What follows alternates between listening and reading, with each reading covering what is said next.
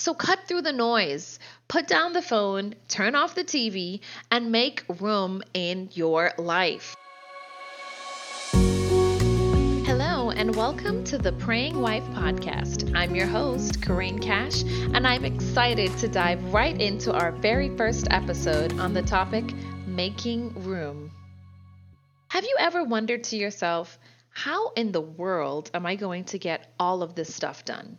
Work meetings, grocery shopping, school pickups, church meetings, house cleaning, vacation planning, the list becomes endless. And 24 hours seems like it's just not enough time. With so many things to do on our schedules, we're lucky if we can even find a moment to breathe, much less find time every single day to do something consistently. But in order to truly live an abundant life, the life God has called for us to live, we have to make room. Making room, you know, sometimes it seems like it's more of a wish list item, like taking a long trip to Bali or maintaining a spotless house at all times with multiple young kids. But it actually is something that we do all the time, whether we realize it or not. When you schedule that nail or hair appointment, when you accept that interview, when you RSVP to a party, you are making room in your schedule and finding time to get something done. In the same way, we have to make sure that we are making room in our lives for God. God wants us to spend time in His presence. As a loving father, he wants to talk to us and fill us with more of him. He wants to tell us secrets. He wants to warn us about things to come and direct us on what decisions we should make in life.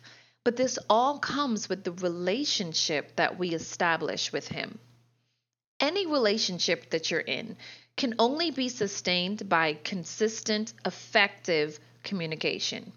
Now, communication is a two way street of both talking and listening. Say you have that friend who always talks and talks and talks, and when you're having a discussion with her and she barely lets you get a word in, you're going to eventually dread having a conversation with them and probably try to avoid conversations entirely. Communicating is not just about getting your point across, but it's listening for feedback and listening to hear what the other person has to say as well. With our spouses, it's so important that we become excellent listeners, more so than we are speakers.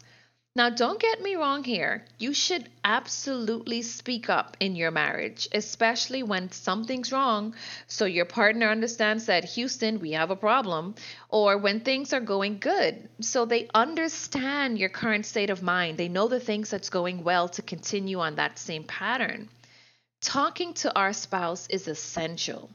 However, listening to their understanding their understanding of how they think you feel or what they think you meant by what you said is even more crucial. Listening allows you to understand your spouse's thoughts, to empathize with him, to determine the best response to what they said. Now, our episode today is not about communication in its entirety. We'll do another chapter on communication in the coming episodes. But it's just important to understand that communication is key to any relationship. The two way communication equally applies to our relationship with God. We should be spending time in prayer, not just to talk and ask God for our requests, but to also wait in His presence and listen for His voice and His instruction. And with communication, consistency is key. If our spouses only communicated with us once a week, our marriages would be in trouble, like big trouble. But that same concept applies across the board, including with our relationship to God. But sometimes, if we're being honest here, if we take the mask off for a moment, sometimes we find ourselves in a once a week relationship with God, where we check in with Him on Saturday or on Sunday when we attend church. And no offense, because I've been there and I'll talk about it, even if I'm just talking about myself. You know, our Bible gets cracked open a little bit during the reading of the Word, and some of us more tech savvy readers can't probably remember the last time we opened up a physical Bible. But you know, sometimes our communication is just limited to Sunday worship, or we find ourselves in prayer only when we need something or when we're in trouble.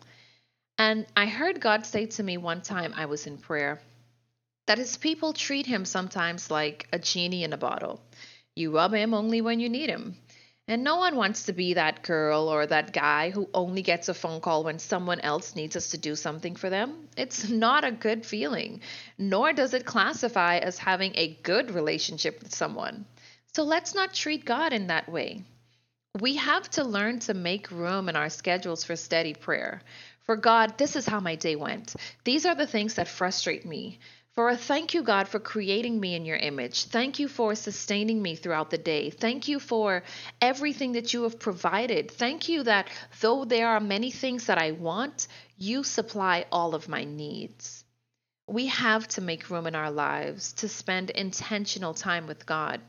If it takes setting a specific time of day that is your dedicated prayer or your dedicated devotion time, if it takes blocking off time on the calendar, whatever it takes, it's time to make room for God and be consistent and persistent with it. Treat it like a hair appointment or an upcoming flight. You can't miss it. You you won't miss it. You're rearranging other events to work around it. Mentally set your time with God. Now, the good thing about making room is that it extends to every area of our lives, spiritually and figuratively. For example, ladies, it's time to make room in that closet that has been filled with clothes you haven't worn since 2001, or ones that were a gift that, you know, Aunt Sue bought for you that you would never pick for yourself and you would never wear. You're just keeping it in the closet because it was a gift. Listen to me. You are not doing anyone any favors. Give that outfit away to someone who will love it and get it out of your closet. Donate it to Goodwill. Find some women in your neighborhood or in your church that you can donate and bless their lives. You know, I learned an illustration a couple of years ago about giving and receiving. And it goes something like this. Like imagine you have something that you're holding on to. It's in your hands. Okay? It's yours. You received it from somewhere.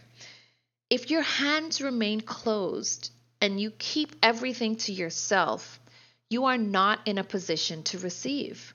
Because you can only be in a position to receive when your hand is open to receive. And when your hand is open to receive, it's in a position of giving.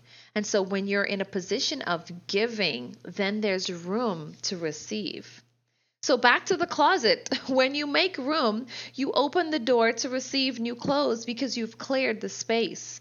Make room in your life. Make room in your heart to accept your husband's faults, especially the ones you met him with. You know, sometimes we marry knowing the things about our husband that we don't like, and we expect those things to change when we say, I do. And that's just the person that he is. And none of us are perfect. We are all growing in our own ways every single day. I'm certainly not the same person I was at 18 or at 20 when I married my husband than I am today. And over the last 13 years, we've had a lot of room making to do to understand and to accept where we both were in life and in our marriage. Make room in your mind and increase your level of patience to accept some of his faults. To that degree, make room in your life to forgive others that friend that said something that really rubbed you the wrong way, or maybe it was a close family member who did something that you find extremely hard to forgive. The Word of God tells us that we should forgive in the same way that God forgives us. It's actually a mandate that comes with the consequence of not receiving forgiveness from our Heavenly Father. Forgiveness is something else that we'll cover in other episodes because it's so crucial to living an intentional, abundant life that God wants for us. And yet, it is something, again, that we need to make room in our lives for. Colossians 3 and 13 says to make allowance for each other's faults and forgive anyone who offends you. Remember that the Lord forgave you, so you must forgive others we have to make room in our hearts to forgive. Another important area in our lives where we need to make room, and sometimes this one's overlooked, is for our children. You know, what are you talking about, Corinne? I feed my kids. I go to work. I make sure they have a roof over their head. We make sure dinner's on the table. We make sure the kids have what they need. All of that is part of the job description of being a parent. But along with providing the daily things that our children needs like food, shelter, and clothes, we must make sure we're making room to actually spend quality time with them. Listen to what they have to say. Find out how their day was. Take a keen interest in the music that they're listening to, who they're spending time with, what their hobbies are. Have a mommy daughter or a mommy son day every month where you do something fun together and just just talk about life. With there being so much work to do, we can get so caught up doing things for our children that we forget to spend quality time with our children. And it's so needed so we know what's going on in our kids' worlds. So we have to make room for our children to be able to come to us and be vulnerable about their fears, about their goals, their wishes. We should be their go to source for the truth and for encouragement and agape love. And finally, we have to make room for ourselves. Make room for yourself to breathe. Make room for you to make mistakes and learn from them. As I said before, you know, none of us are perfect.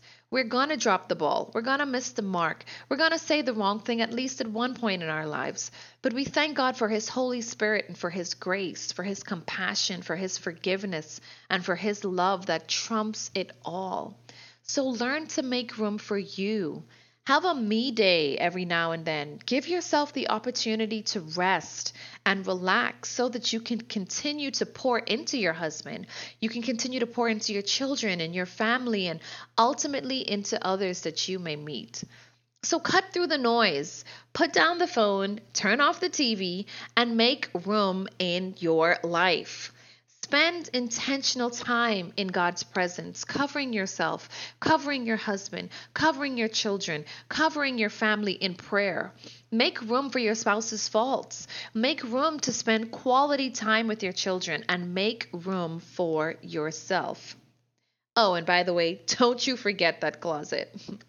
You know, I would love to hear from you if this podcast has blessed you or if you'd like to share a praise report. Also, if you have any questions you'd like to ask or topics you'd like us to cover, please visit us on theprayingwife.com and contact us. Leave us a message, and we're going to answer your questions on an upcoming episode.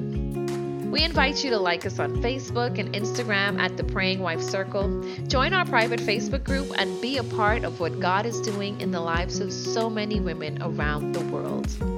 I am your host, Corinne Cash, and this has been another Praying Wife broadcast. I pray that you have been blessed, and I decree over your life that you are beautiful, you are powerful, you are made in the image of God, and you are loved. God bless you. We'll see you next time.